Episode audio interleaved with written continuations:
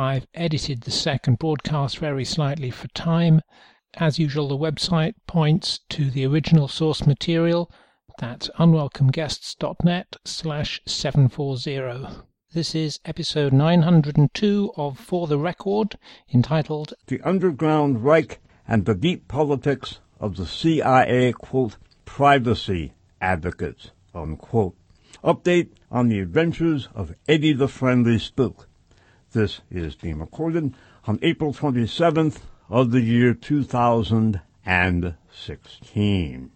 We are going to update the very complex and both geographically and temporally far-reaching facets of L'Affaire Snowden, the intelligence operation being fronted for by Eddie the Friendly Spook Snowden, an individual I have also termed the Peach Fuzz Fascist, because he is just exactly that, and the obverse Oswald, because he is just exactly that as well. Whereas Lee Harvey Oswald was trafficked around, including to the former Soviet Union, then framed for killing President Kennedy, something he did not do, and killed before he could defend himself, and then portrayed as a lone nut / communist / Marxist villain from that point forward.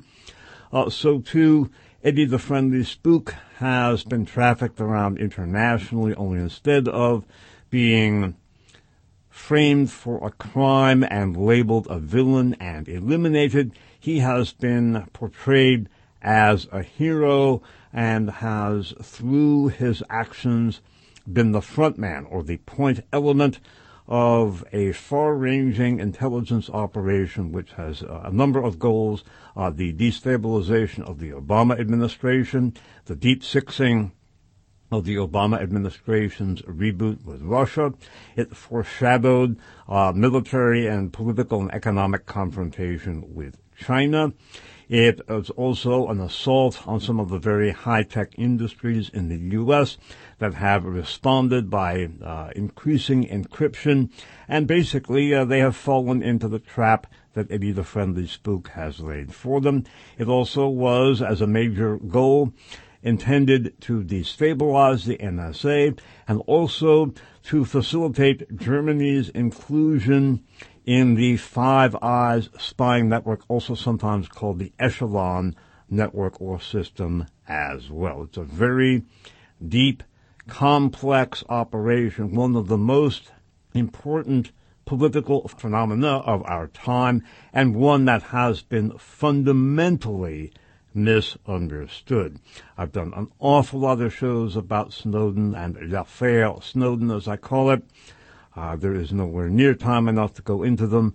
They are archived on the SpitfireList.com website, along with long, article-length written descriptions featuring the various texts. What we're going to be doing in this show is recapping a number of elements that we have examined in the past in order to help understand some of the historical evolution underlying aspects of L'Affaire Snowden. Something to think about in this context, as we will be examining what I call the Underground Reich, literally a Third Reich that went underground after World War II and that has perpetuated itself in a very effective fashion in the decades since. The Mafia. It began as a resistance movement in 12th and 13th century Sicily, to Norse and Saracen invaders, basically Viking and Turkish invaders in 12th and 13th century Sicily. It then perpetuated itself, spread around the world, and of course no one disputes the existence of the Mafia or its influence, not only in the U.S., but in its native Sicily and elsewhere in Italy and Europe. If someone had proposed to a political researcher, perhaps in the 12th or 13th century, that the Mafia would have perpetuated itself centuries later and around the globe, including on continents that had yet to be discovered, They might have been met with incredulity. They would have been called perhaps conspiracy theorists. And, you know, well, dude, like, okay, the mafia is a resistance movement in Sicily to Norse and Saracen invaders, but like, dude, it is not going to exist in the year 2000, and it isn't going to be in places we haven't even discovered yet. Like, that is too wild a conspiracy theory, dude. Well, it is not a theory. It is a fact, albeit one that is characterized, obviously, by conspiratorial process. The Third Reich did the same thing and was really in a better position to do so because of the profound connections between the Third Reich and powerful institutions in the West, and also in a big way because of the Cold War. And what we're going to be examining in this program is some of the deep politics and the evolution of elements of the Underground Reich, in particular the Reinhard Gehlen spy outfit from World War II, how these networks meshed in with CIA psychological warfare and propaganda outfits, how they dovetailed with the Republican Party, and how these networks have evolved and moved through time. Because as we have seen in other programs about the adventures of Eddie the Friendly Spook, the milieu, my favorite word, that to which Eddie belongs is basically a CIA-evolved milieu. Snowden was actually working for the CIA in Geneva, Switzerland, when by his own account he was inspired to infiltrate the NSA and to spill its secrets, so to speak. Edward Snowden is not only not what he represents himself as being, but is an extreme right-winger who was adamantly against leaking, hated Obama, thinks we should abolish Social Security, thinks high unemployment is just fine. He basically is, if anything, to the right of the current team of Republican presidential nominees. As incredible as it may seem, he's actually to the right of Donald Trump, who at least nominally gives lip service to preserving Social Security. Not so Eddie the Friendly Spook, and the interests around him from Ron Paul and the neo-Confederate movement, deeply connected to Eddie the Friendly Spook and the elements underlying him, to Glenn Greenwald, who, like Edward Snowden, is the opposite of what he has been represented as being, to the WikiLeaks crowd. They are the opposite of what they have been represented as being. But something we are going to be taking up again in this program is the Broadcasting Board of Governors, which has evolved from the CIA's various radio broadcasting outlets, such as Radio Free Europe, Radio Liberty, and Radio Free Asia. These networks, in turn, as we shall see, are inextricably linked in their genesis and operations with the Underground Reich and the Gehlen spy outfit. You'll notice that in many of the tech controversies, so to speak, for example, L'Affaire Snowden, everybody was going, oh, my God, the NSA, ooh, the NSA, ooh, the NSA, ooh, the NSA, ooh, the NSA. And now in connection with the Apple iPhone hacking case that was the focal point of controversy after the San Bernardino shootings, everybody's calling out, ooh, the FBI, ooh, the FBI, ooh, my God, the FBI, the FBI. But nobody is saying, ooh, the CIA, ooh, the CIA, watch out, the CIA. And when one looks at the milieu, not only of Eddie the Friendly Spook Snowden, but what I have called the CIA, quote, privacy advocates, unquote, one is looking at a CIA-derived milieu that is at the core of much of the privacy, unquote, discussion, and that evolved from the CIA broadcasting networks.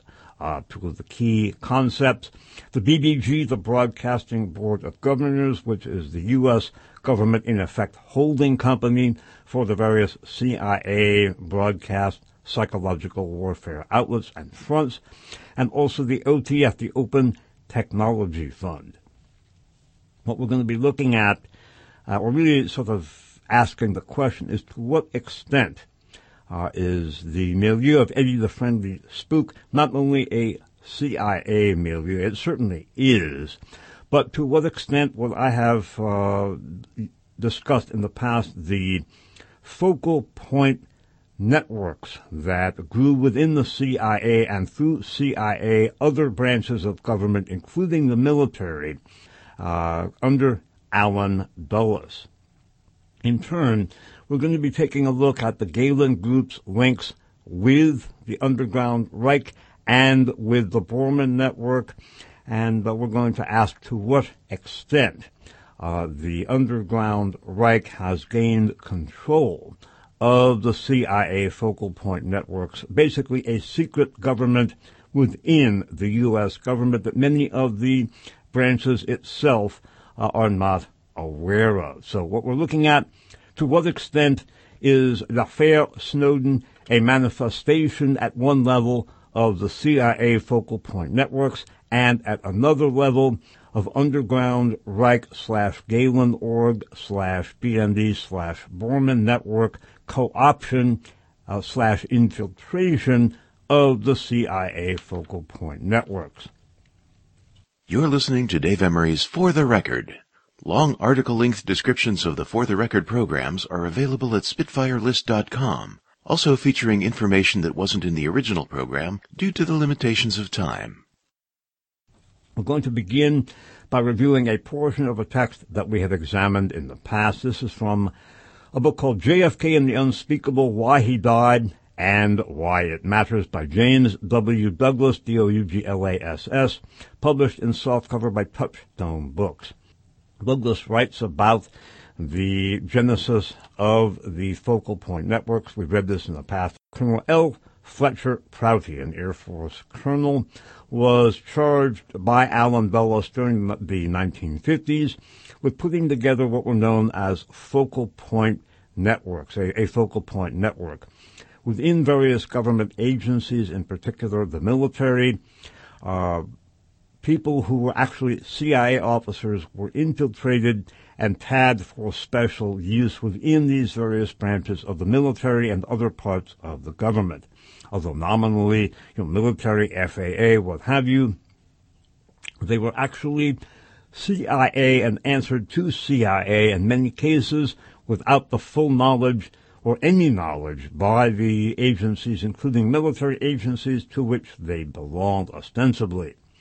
And what we're going to do is to jump in and we're going to examine the distillate, so to speak, of the Prouty-Dulles genesis of the focal point networks.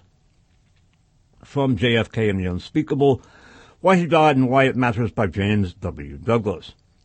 Douglas got L. Fletcher Prouty to create a network of subordinate focal point offices in the armed services and then throughout the entire U.S. government.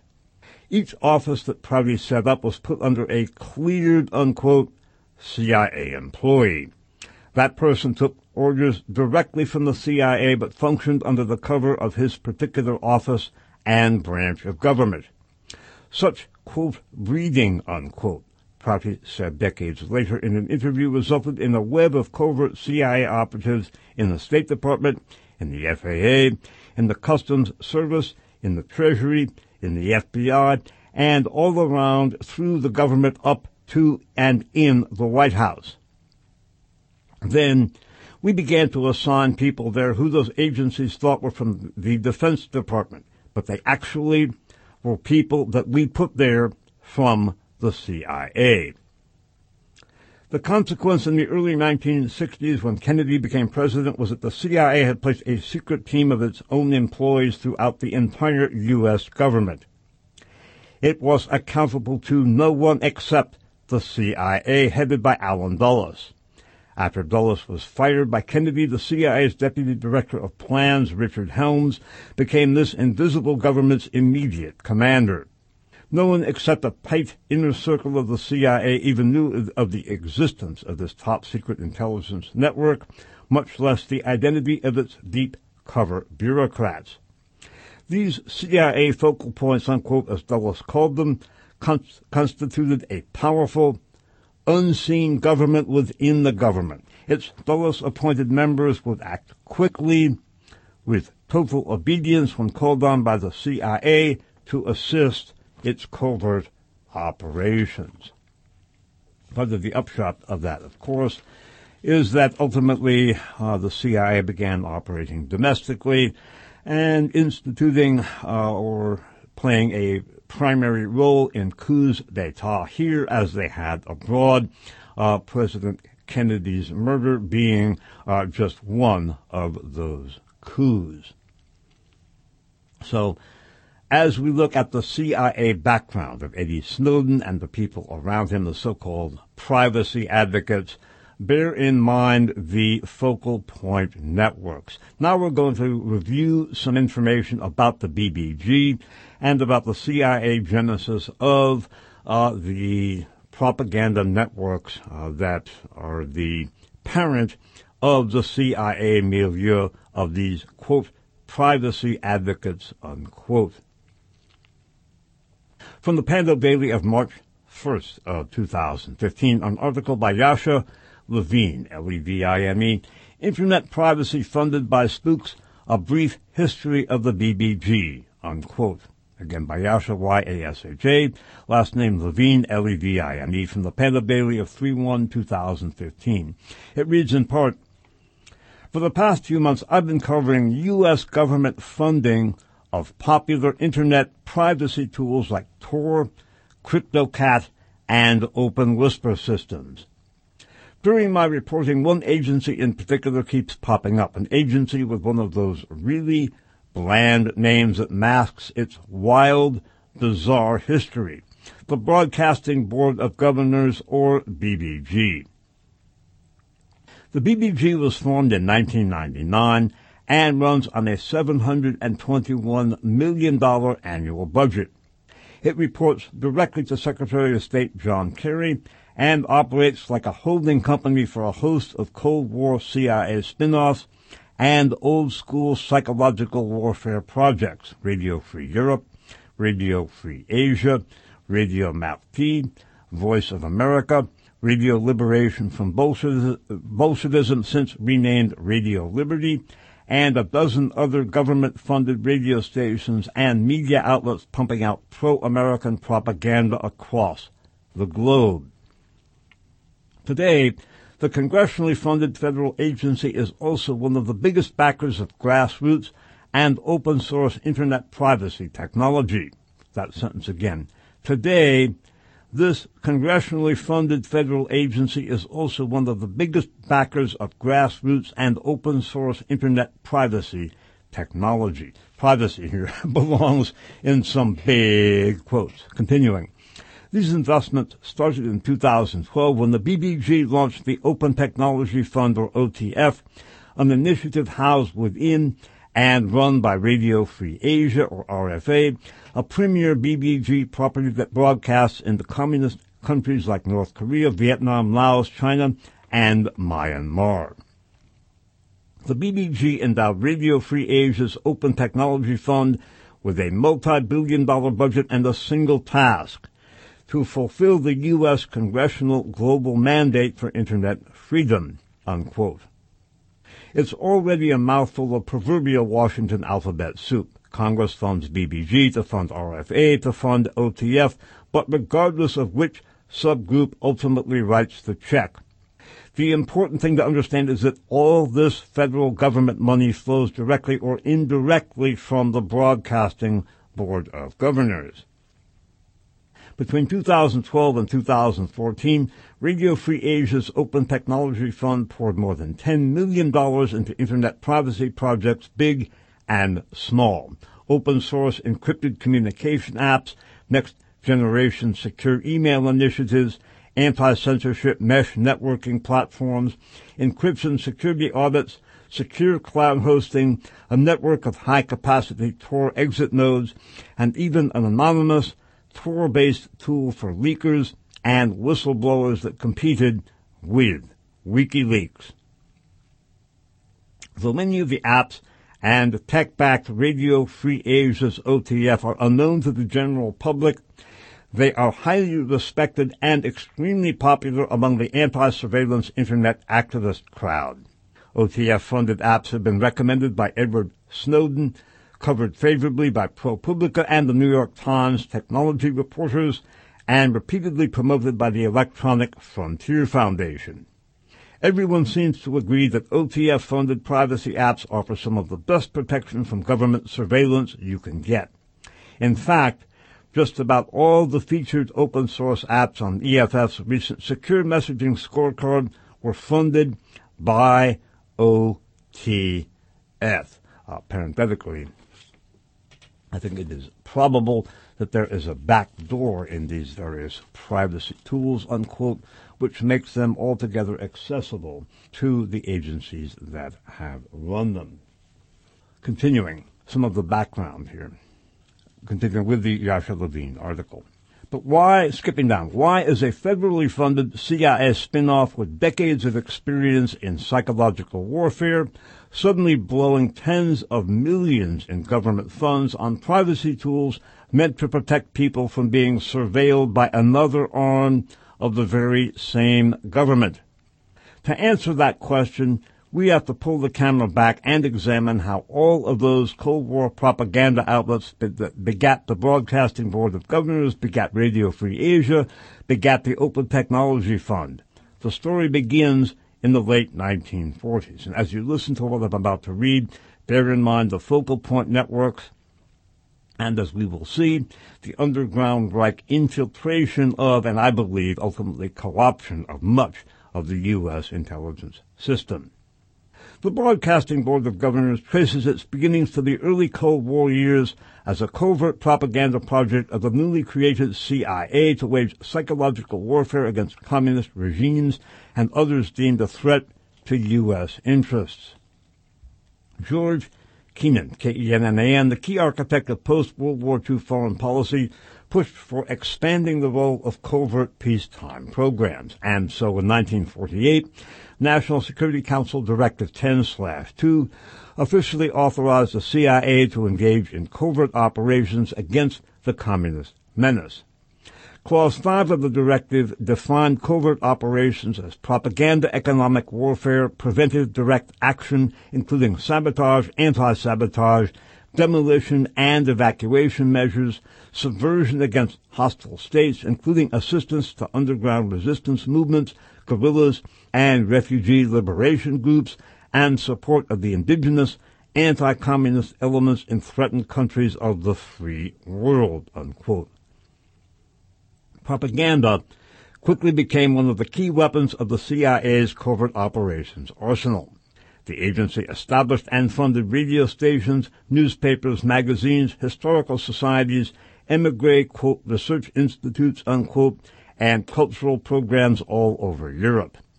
In many cases, it funneled money to outfits run and staffed by known World War II criminals and Nazi collaborators both in Europe and here in the U.S. Christopher Simpson, author of Blowback, America's Recruitment of Nazis and Its Destructive Impact on Our Domestic and Foreign Policy, details the extent of these psychological warfare projects. CIA-funded psychological warfare projects employing Eastern European émigrés became major operations during the 1950s, consuming tens and even hundreds of millions of dollars. This included underwriting most of the French Pays et Liberté movement, paying the bills of the German League for Struggle Against Inhumanity, and financing a half-dozen free jurists associations, a variety of European federalist groups, the Congress for Cultural Freedom, magazines, news services, book publishers, and much more. These were very broad programs designed to influence world public opinion at virtually every level, from illiterate peasants in the fields to the most sophisticated scholars in prestigious universities. They drew on a wide range of sources: labor unions, advertising agencies, college professors, journalists, and student leaders, to name a few. In Europe, the CIA set up Radio Free Europe and Radio Liberation from Bolshevism, later renamed Radio Liberty, which beamed propaganda in several languages into the Soviet Union and Soviet satellite states of Eastern Europe. The CIA later expanded its radio propaganda operations into Asia, targeting Communist China, North Korea, and Vietnam. The spy agency also funded several radio projects aimed at subverting leftist governments in Central and South America, including Radio Free Cuba and Radio Swan, S-W-A-N, which was run by the CIA and employed some of the same Cuban exiles that took part in the failed Bay of Pigs invasion. Even today, the CIA boasts that these early psychological warfare projects, quote, would become one of the longest running and successful covert action programs ever mounted by the U.S. Officially, note that term, officially the CIA's direct role in this global psychological warfare project diminished in the 1970s after the spy agency's ties to Cold War propaganda arms like Radio Free Europe were exposed. Congress agreed to take over funding of these projects from the CIA, and eventually Washington expanded them into a massive, federally funded apparatus. The names of the various CIA spin-offs and non-profits changed over the years, culminating in a 1999 reorganization under President Bill Clinton, which created the Broadcasting Board of Governors, a parent holding company to group new broadcasting operations around the world, together with Cold War-era propaganda outfits with spooky pasts, including Radio Free Europe, Radio Liberty, Voice of America, and Radio Free Asia. In that context, do not forget the focal point networks. It is a very good bet that in Congress, even in the White House, and everywhere else throughout the government, those focal point networks were still in operation. Note that Alan Dulles was replaced as head of the CIA, well, initially by John McCone, but ultimately by Richard Helms, who was the deputy director for plans and had actually been in charge of the MKUltra and other mind control projects for CIA. Now, note again that one of the fronts here is Radio Liberty, formerly Radio Liberation from Bolshevism. We're now going to review the projection, again by Allen Dulles, formerly of Sullivan and Cromwell, arguably the most important of the CIA elite, or of the Wall Street elite law firms, along with his brother John Foster, again from Sullivan and Cromwell. We're going to look at how this milieu, including, as we will see, Radio Liberty, were projected into the American political theater and into the Republican Party, where they became the dominant element. Reviewing again, and we've reviewed this a couple of times in recent weeks, from The Secret War Against the Jews by John Loftus and Mark Aarons, copyright 1994 by Mark Aarons and published in hard and soft cover by the St. Martin's Press. John Loftus, by the way, was in charge of the Justice Department's Office of Special Investigations, looking into Nazi war criminals in the U.S. He quit in 1980 when the incoming Reagan administration, by his own account, as we will see, was the administration filled with the very interest that he had been investigating. We're going to jump in here after Truman narrowly defeated Thomas Dewey in 1948.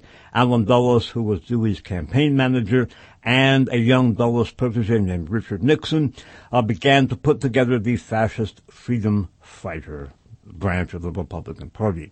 Skipping down. Vice President Nixon's secret political war of Nazis against Jews in American politics was never investigated at the time. The foreign language-speaking Croatians and other fascist emigre groups had a ready-made network for contacting and mobilizing the Eastern European ethnic bloc. There is a very high correlation between CIA domestic subsidies to fascist freedom fighters during the 1950s and the leadership of the Republican Party's ethnic campaign groups. The motive for the under-the-table financing was clear. Nixon used Nazis to offset the Jewish vote for the Democrats, stripping down again. In 1952, Nixon formed an ethnic division within the Republican National Committee, displaced fascists hoping to be returned to power by an Eisenhower-Nixon liberation policy signed on with the committee. In 1953, when Republicans were in office, the immigration laws were changed to admit Nazis and even members of the SS. They flooded into the country, and Nixon himself oversaw the new immigration program. More about this program and some of the key people in it. As a young movie actor in the early 1950s, Ronald Reagan was employed as the public spokesperson for an Office of Policy Coordination front named the Crusade for Freedom.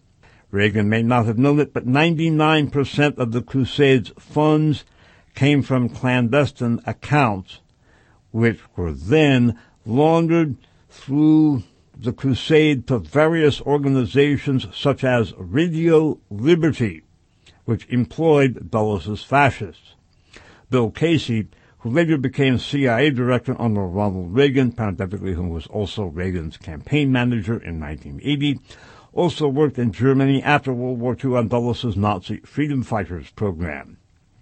When he returned to New York, Casey headed up another OPC front, the International Rescue Committee, which sponsored the immigration of these fascists to the U.S. Casey's committee replaced the International Red Cross as the sponsor for Dulles' recruits. And as we have also seen, the Nazi branch of the Republican Party formed by Richard Nixon and Allen Dulles and fronted for by Ronald Reagan and facilitated by William Casey was made a permanent branch of the Republican Party in 1973 when George H.W. Bush was head of the Republican National Committee. So when the 1980 election season rolled around, we had Ronald Reagan, the key front person for the fascist freedom fighters program under the Crusade for Freedom. Running for president, we had George H.W. Bush, who made the Nazi branch of the Republican Party permanent when he was head of the RNC. The campaign was managed by William Casey, who assisted the program. Casey then became head of the CIA. Also, most of Reagan's early cabinet appointees such as Caspar Weinberger, George Shultz, General Alexander Haig, Richard Allen, the first Reagan National Security Advisor, they were all Richard Nixon cabinet veterans. And note the role of organizations like Radio Liberty in laundering funds for this operation and in helping to employ some of the Dulles-imported fascists.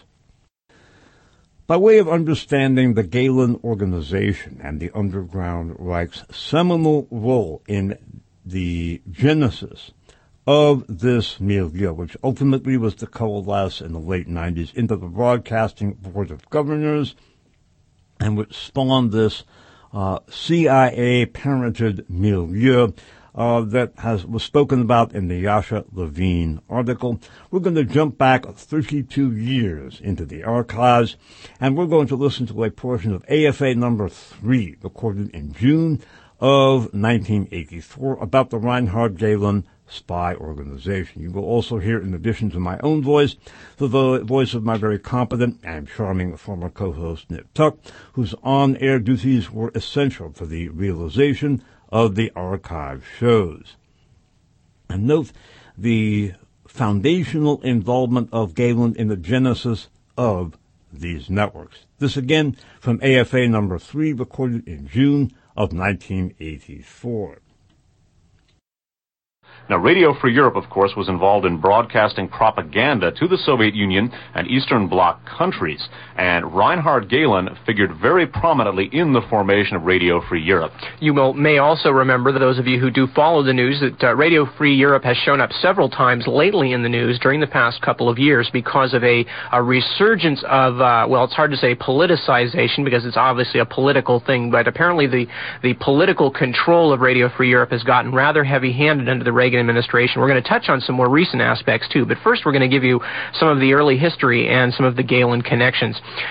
This first section is from a book called Gehlen, Spy of the Century by E.H. Cookridge.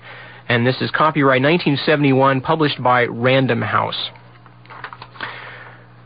The Soviet blockade of Berlin was accompanied by violent and effective propaganda by radio leaflets and newspapers, which was aimed at frightening West Berliners and West Germans and weakening their trust in the Allies.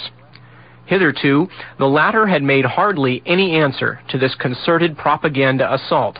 Wisner, who is Frank Wisner, who we've discussed in previous broadcasts, high-ranking American intelligence official, who had early contacts with the Nazis and bringing them into the intelligence system.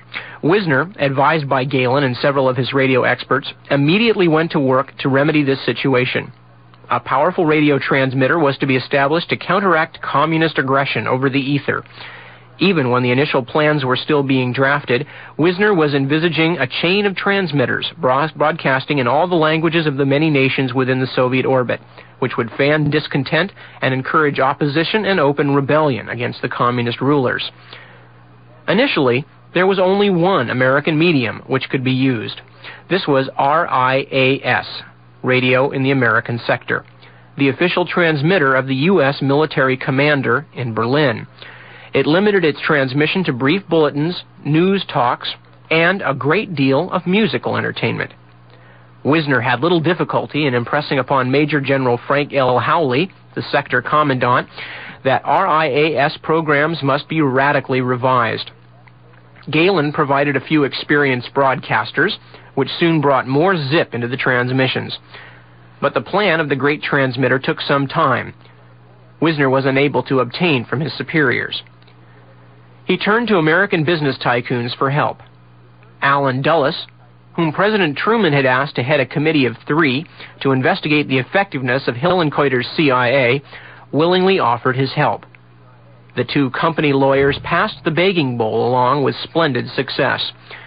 At that time, several private bodies in the United States, such as the Council on Foreign Relations, the Council Against Communist Aggression, Congress for Cultural Freedom, American Friends of Russian Freedom, the Free Asia Committee, and a number of, quote, citizens committees in several states and cities, some of which were to lend support to Senator Joseph McCarthy, were engaged in fighting communism in their own fashion.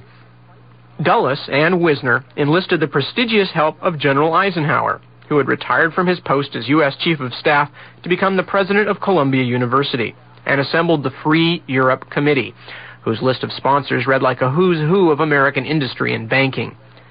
Headed by Alan Valentine, erstwhile Yale history professor and Rhodes Scholar at Oxford, who had gone into big business and was a director of the Finance Securities Trust Company, the American Sulphur Corporation, and the Buffalo, Rochester, Pittsburgh Railroad, they included Clark McAdams Clifford, a director of the National Bank of Washington, C. Rodney Smith, president of American Airlines, Frank Altschul, senior partner in the banking house of Lazard Frères, C.D. Jackson of the Luce Organization, publishers of Time, Life, and Fortune magazines, A.F. Francis, chairman of the General Food Corporation, the world's largest breakfast cereal manufacturers, Henry Ford II, Edwin H. Land, president of Polaroid, and William O. Baker, vice president of the Bell Telephones Corporation. There were many more willing donors, amongst them General Motors, General Electric, Westinghouse, Chrysler, United Food, and all the oil companies, headed by Esso and Standard Oil. So those are some of the people that Wisner turned to get the funds that he was unable to get from his immediate superiors in the early days of the CIA. Continuing now with the history of Radio Free Europe. Early in 1950, Radio Free Europe was installed in a row of prefabricated buildings in the Englischer Garten, a pleasant park in the center of Munich. Within an amazingly brief period, with an initial budget of $10 million, Radio Free Europe began its transmissions from its new, powerful station. It also used existing transmitters in several friendly countries. In the course of time, Radio Free Europe grew into a chain of 29 radio stations, beaming round-the-clock anti-communist propaganda in 16 languages to East Germany, Poland, Czechoslovakia, Hungary, Romania, Bulgaria, Yugoslavia, and the former Baltic states. Broadcasts in Albanian were eventually discontinued when it was discovered that there were very few radio receivers in Albania. A chain of transmitters was also set up in Saudi Arabia, Iran, Pakistan, Thailand, Vietnam, Indonesia, and Japan, which covered the Middle East, Africa, Asiatic Russia, Southeast Asia, and the Far East. From Frankfurt, the War of the Ether was initiated by a kindred foundation, Radio Liberty, which broadcast exclusively to the Soviet Union in a multitude of its languages and dialects, from Russian, Ukrainian, Ruthenian, Finnish, and Latvian, to Turkoman, Tajik, Chuvak, and the Ural-Altaic dialects of Mongolia. The official Voice of America completed the mighty barrage, catering for listeners with sufficient knowledge of English. Gehlen eagerly cooperated from the very outset with Radio Free Europe and its supervisors from the Office of Policy Coordination, Colonel Kotek and William Griffith. He delegated as his liaison officer ex-SA Bonfuhrer Peter Fischer, who went under the alias of Major Fiedler. He had become the chief radio expert at Pulak and could boast excellent credentials. During the war, he had served in the SD in the Netherlands under SS Sturmbannführer Joseph Schreider, who had been instrumental in conducting Funkspiel radio deceptions with London, succeeding in catching by the use of fake signals nearly every SOE agent sent to the Dutch resistance from England, and also the leaders of the Resistance Council. SOE, by the way, is the British Special Operations Executive, which conducted covert operations in mainland Europe during the war, and a fellow by the name of William Stevenson, who we're going to refer to later in the broadcast, was a member of that organization, and he wrote about Gehlen as well. So Gehlen was instrumental in setting up Radio Free Europe, which basically broadcast to the communist countries and was ostensibly presenting them with the view of freedom. And it's worth noting the heavy Gehlen links with this organization, because there are indications that basically these Radio Free Europe Gehlen links have been maintained, at least to a certain extent, right up into the last few years. Now, in the second of our Radio Free America broadcasts, we talked about a Romanian iron guardist, a Romanian fascist, part of the Romanian native fascist movement sponsored by and allied to Nazi Germany. He was a fellow by the name of, initially, Viorel, and later Valerian Trifa. Now, he worked for Gehlen near the end of World War II. Eventually, he became the Archbishop of the Romanian American Orthodox Episcopate and was close to, among others, J. Edgar Hoover and Richard Milhouse Nixon. Specifically, was called upon by Nixon to give the opening prayer before the United States Senate in 1955. Now, he worked for Gehlen, as we saw in a book called Rwanda, The Search for Nazis in America. At the end of World War II, there are indications that he went to work for Gehlen, that he stayed working with the Gehlen organization when Gehlen jumped to the United States, and Valerian Trifa cropped up on the news several times in the last few years, and as I said, there are indications that the Gehlen organization maintains its contacts with Radio Free Europe. All right, this next selection is an article from the San Francisco Chronicle for Wednesday, February 20th, 1980. 1980. This is a Jack Anderson column, and it's entitled RFE, or Radio Free Europe, in Hot Water. And it reads as follows: Radio Free Europe, which gets $85 million from American taxpayers each year for beaming propaganda to the communist world, has touched off a congressional investigation by broadcasting a lengthy interview with an alleged Nazi war criminal and then firing two employees who blew the whistle on the outrageous program. The RFE official directly responsible for the broadcast has not been reprimanded, possibly because he has a close friend and former RFE colleague on the staff of the President's National Security Advisor, Zbigniew Brzezinski. Chairman John Granowski of the Board for International Broadcasting, which supervises RFE, has appointed a special counsel to look into the matter. The interview, last May 1st, gave a sympathetic airing to the views of Valerian Trifa. Justice Department documents charge that Trifa, as a leader of the Nazi-oriented Iron Guard in his native Romania, was personally responsible for the deaths of 4,000 Jews in a 1941 pogrom. He eventually came to this country, settled in Detroit, and became a bishop of the Romanian American Orthodox Episcopate. I should just put in parenthetically here, according to Bloom, whose book Dave mentioned, he got the name Valerian, which is his bishop's name, and got his bishopship, or his bishopric, when he and a bunch of his Iron Guard thugs literally surrounded the house of the present bishop in upstate Michigan, dragged the priests out, beat them with clubs, and literally took over the leadership of the Romanian Orthodox Church, according to Bloom's book, Wanted: The Search for Nazis in America. Anyway, going back to Anderson's article, he eventually came to this country, settled in Detroit, and became a bishop of the Romanian American Orthodox Episcopate. The Justice Department is trying to deport him on grounds that he lied about his past when he became a U.S. citizen. Congressional investigators, for Representative Elizabeth Holtzman, Democrat of New York, have received evidence that, quote, the broadcast was not simply an inadvertent judgmental error, but represented a conscious management decision made over staff objections. It was, said the investigators, quote, part of a pattern of such questionable decisions with respect to both substance and personnel made over the past several years, unquote. The investigators also found that Radio Free Europe employees, quote, have been harassed and threatened for attempting publicly to expose what they consider to be the facts of this case, unquote. Indeed, two employees in the Romanian broadcast division, Edgar Raphael and Jacob Popper, have been fired, apparently because they told Holtzman about the Tarifa situation. Radio Free Europe President Glenn Ferguson ignored a specific directive from Granowski not to fire the two men. Noel Bernard, director of the Romanian service, is still riding high at Radio Free Europe. Sources say he is an old pal of Paul Henze, H-E-N-Z-E, a veteran CIA operative who is now a member of Brzezinski's White House staff. The two served together at Radio Free Europe's Munich station in the 1950s.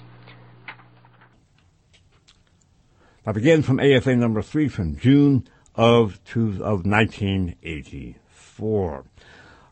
We should note the perpetuation of that milieu into the present period when, as we looked at in For the Record 901, we see Croatian Ustaši elements coming to power openly now in Croatia, the part of the former Yugoslavia, when we see the OUNB, World War II era fascists, basically coming to power in Ukraine and criminalizing an accurate reporting of the World War II history in Ukraine, and even more importantly, when we see our media and our political establishment functioning in lockstep in conjunction with what I call the Underground Reich, people need to ask themselves how this happened. And the Reagan administration, as we saw, ultimately used the Free Congress Foundation's Liberation branch to project these same elements back into the former Soviet Union and Eastern Europe. The Gehlen Org that we have spoken about so many times was a unique organization. We've spoken about its work with CIA, with NATO, with the Federal Republic of Germany, where it remains to this day with BND officers being hired from the families of former officers, hundreds of which were members of the SS and Gestapo, as we have looked at in a number of programs. We have not, however, taken a look at the work of the Gehlen Org with Army Intelligence. The first collaborative U.S. agency with the Gehlen Org was Army Intelligence, thereby facilitating the infiltration of Army intel by these same networks. There's a very good account of this in one of the best recent books about Operation Paperclip, the importation of these Nazis to work for our Defense Department and CIA. Operation Paperclip was authored by Annie Jacobsen, Jacobsen, published in hardcover by Lithell Brown. And there is this account of the Gehlen Org, its composition, its nature, and its work with Army Intelligence. Gehlen had been in the U.S. under interrogation since 1945. Here at Oberursel, Army Intelligence decided to make Gehlen the head of its entire anti-communist intelligence organization under the codename Operation Rusty, R-U-S-T-Y.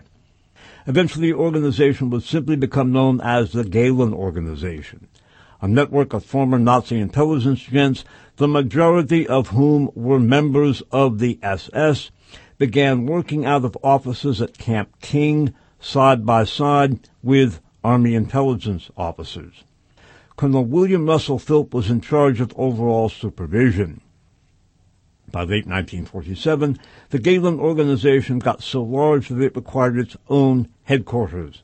Army intelligence moved the organization to a self-contained facility outside Munich in a village called Pulak, This compound was the former estate of Martin Bormann and had large grounds, sculpture gardens, and a pool. Skipping down. According to documents kept classified for 51 years, relations between Gehlen and Philp declined and became hostile when Philp finally realized the true nature of who he was dealing with. The Gehlen organization was a murderous bunch, freewheeling, unquote, and out of control.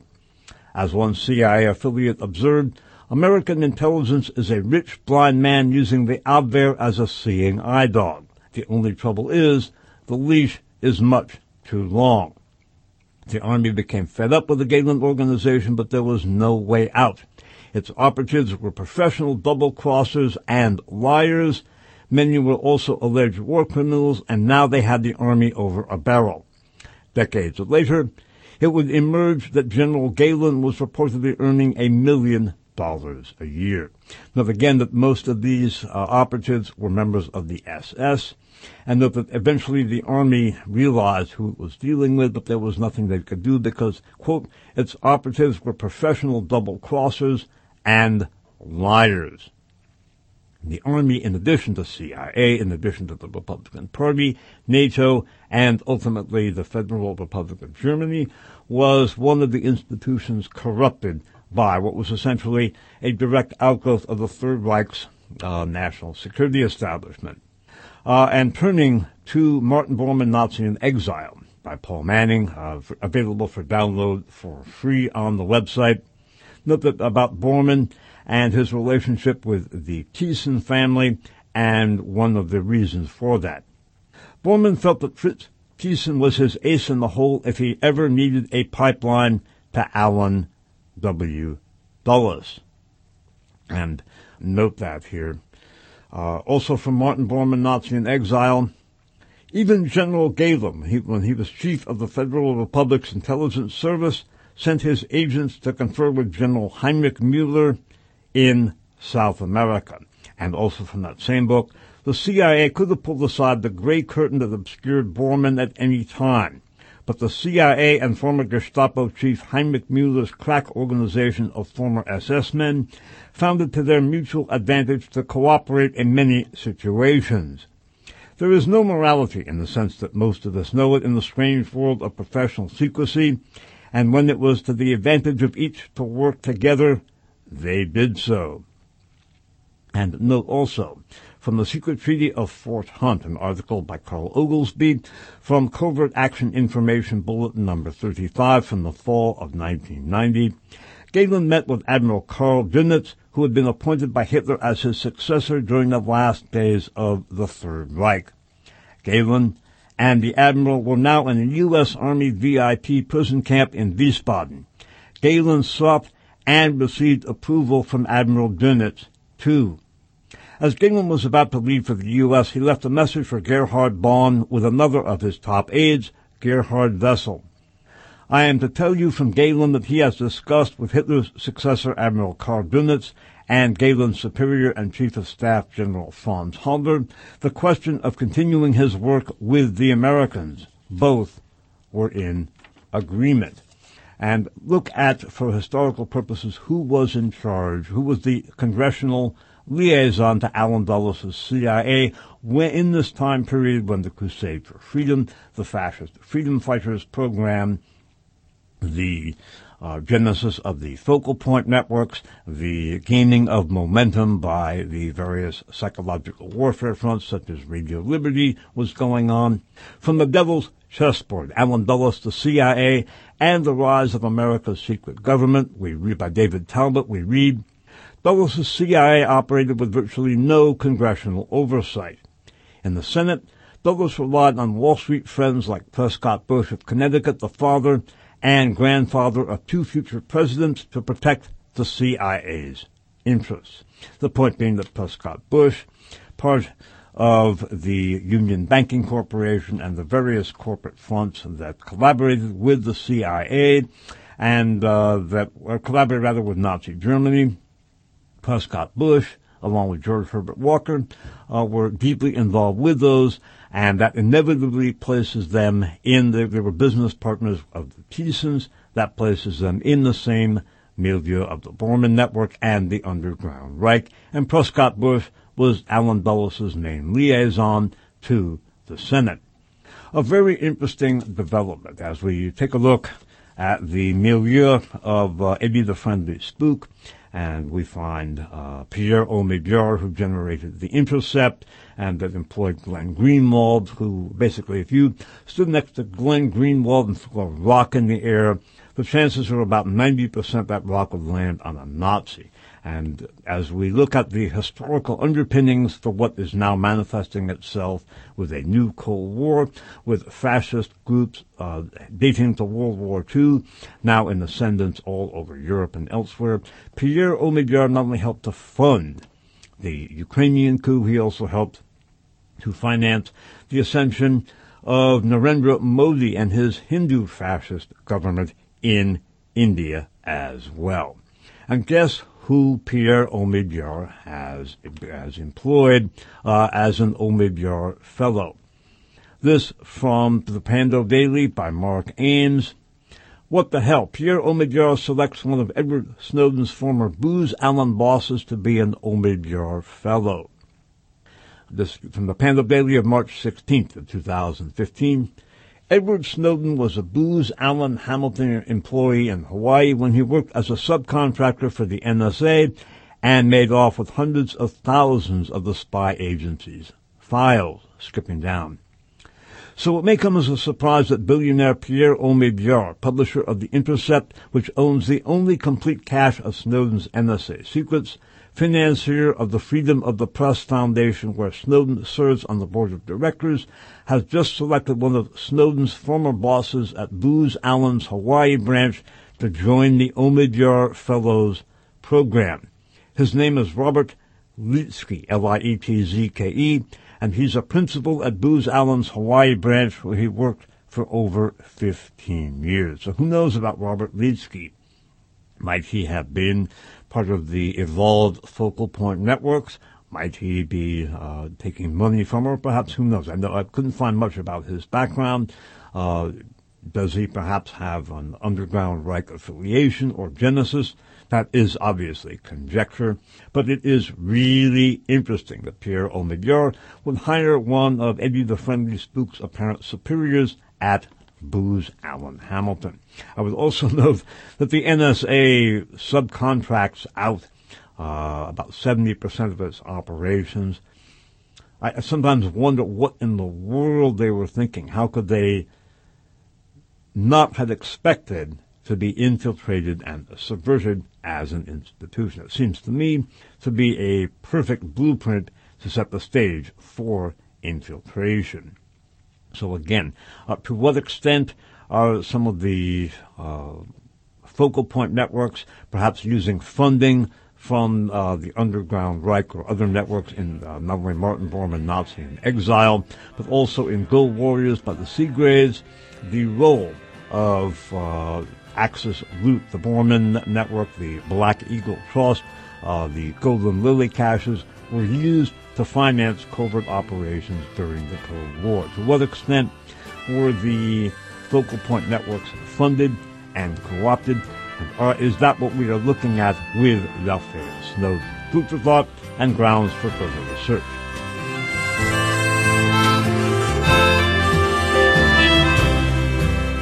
This and all previous episodes of Unwelcome Guests are available for download from our MP3 archive at unwelcomeguests.net/archive.